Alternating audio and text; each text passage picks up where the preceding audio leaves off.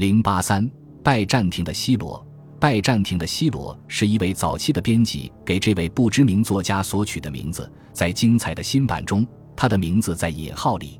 这是两篇非常有趣的关于工程站技术和测量学的十世纪论著。戴恩自己的手稿著作是他学术研究的又一座丰碑。他指出，匿名不意味着缺乏个性。事实上，尽管他著作的大部分材料取自他那个时代大约七个世纪甚至更久以前的作战手册，但他还是有独到的想法。权威的新版编辑正确的提到了防御工事方法的一般静态性质，尽管技术上不太稳定，但还是有一些重大的创新，其中包括文本中提到的两项：七世纪以前在西方不为人知的牵引式投石器，以及希腊火。它通常被认为是一种海军武器，但也用于围攻，实际上也用于公开战场，从虹吸管中发射，并以炮弹的形式发射。该著作开头的内容是工程思维，表明这本书的目标读者不是工程师。关于工程器械的一切都是深奥的，很难理解。要么是因为它们被描述的复杂而难以理解，要么是因为理解这些概念有困难。我们被告知图纸也没有多大用处，最好需要对原始发明者的设计进行解释。但作者认为三维绘图更容易理解。然后他列出了一些资料来源。大马士革的阿波罗多罗斯的著作，他为图拉真建造了多瑙河大桥。根据作者所述，他为哈德良写了一篇论文，还有雅典娜给马鲁瑟尔写的那本书。他是奥古斯都的侄子，而不是阿基米德那可怜的对手。还有比顿已经被回顾过了。然后他列出了围攻行动所需的机器，包括战龟，这是一种受到严密保护的移动攻击掩体，有些配备了工程锤。用于挖掘和填满壕沟。最近发明的移动式庇护盾，用来抵御由边界的树枝、藤蔓或芦苇制成的箭。便携式木塔很容易制成，也就是说，它不是用绞盘来驱动车轮的。非常高的侦察梯、破坏工具、桑布卡是用于攀爬无梯墙的机器，用于攻击口岸的桥梁等等。作者在为他平庸而平淡的文字做了例行道歉之后。抒发了作者版本的“如果你想要和平，为战争做准备”。他引用了亚历山大的希罗的话：“要在生活中不惧怕国内外的敌人，就得靠炮兵建设和一些更好战的准备，包括储存充足的口粮。”有趣的是，注释者还详细描述了他们煮熟的、干燥的、切得很薄的海葱，有五分之一的芝麻籽和十五分之一的罂粟籽，将最好的蜂蜜揉入其中，或者。用芝麻、蜂蜜、油、去皮的甜杏仁、烤的、磨碎的，以及用等量不均匀的海葱捣成一种非常光滑的食物。注释者称这是一种甜饱不可的口粮。当然，这就是围困战最主要的过程。无论是被围困的人还是围攻的人，都需要食物。前者如果完全被包围，那么食物的存货每天都会减少；后者必须从更远的地方运来食物。因为当地搜刮、掠夺、征用、购买而来的食物都被消耗尽了。当双方都想饿死对方的时候，围困战将呈现一种杂乱的特征。托明约书亚编年史是第一部记录叙利亚历史的著作，它记述了五百零三年阿米达被围困的一幕。当时波斯人正在保卫他们在五百零二年攻下的这座城市。有一天。当整个罗马军队处于休息和平静的状态时，战斗被以下行为挑起：一个年轻的小伙子正在喂骆驼和驴，其中一只驴在吃草的时候走到了城墙的另一边，那小伙子吓得不敢进去将驴牵回。有一个波斯人看见了，就借绳子从墙上下来，想把驴子杀掉拿去吃肉，因为城里根本没有肉。这时有一个罗马士兵，他是加利利人，右手拿着剑。左手拿着盾牌冲向波斯人，想杀了他。因为他径直走到墙边，那些站在墙上的人就扔下一块大石头，并击中了加利利人。波斯人随后开始顺着绳子爬回他的位置。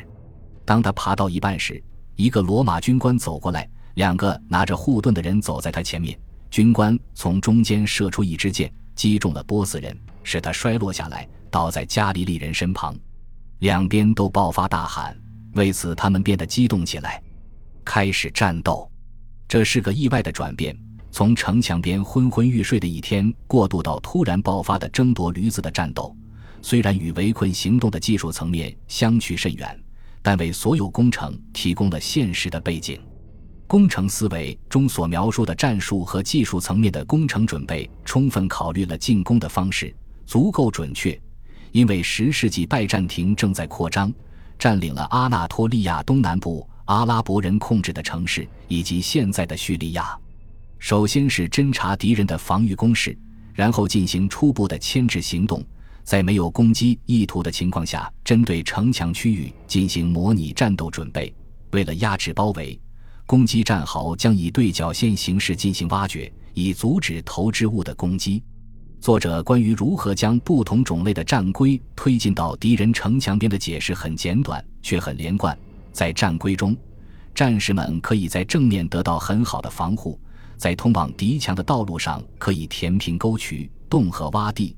以帮助其他器械顺利地进行部署。此外，还必须用铁锚探测通往城墙的预定路径，以探测伯尼下面所隐藏的陷阱。士兵的脚底也必须被保护起来，以防受到菱角的伤害。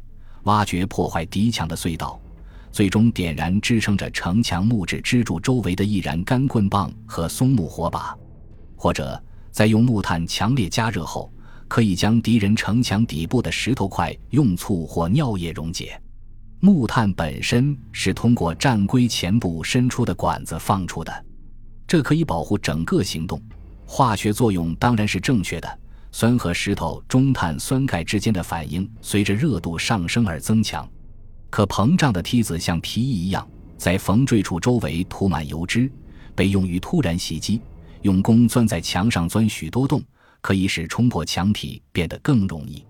在对完美实用技术的清晰解释中，作者赞扬了拜占庭古赫格特人制作的巨型工程锤的规格，它长五十六米，即一百五十英尺。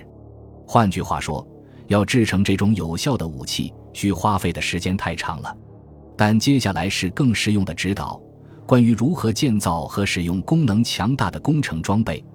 比如一种可以立即被四套绳索提升的防护式侦察梯，但绳索由轻合金管制造而不受保护。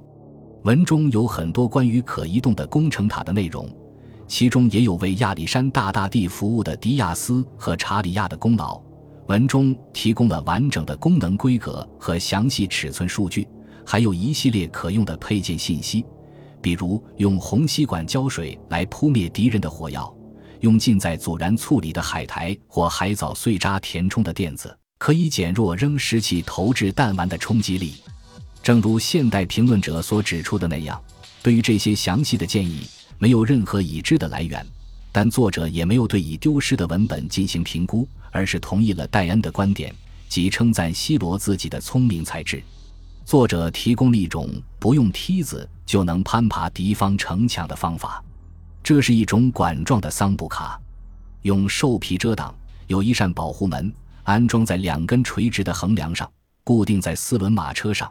只有一个全副武装的人能爬进管子里，通过它爬到敌墙的顶部。但当管子的顶部上升时，管子的底部接触到地面，其他士兵可以爬到管子里来支持加固第一个人。每个部件的确切尺寸之外，还有一个更大的装置。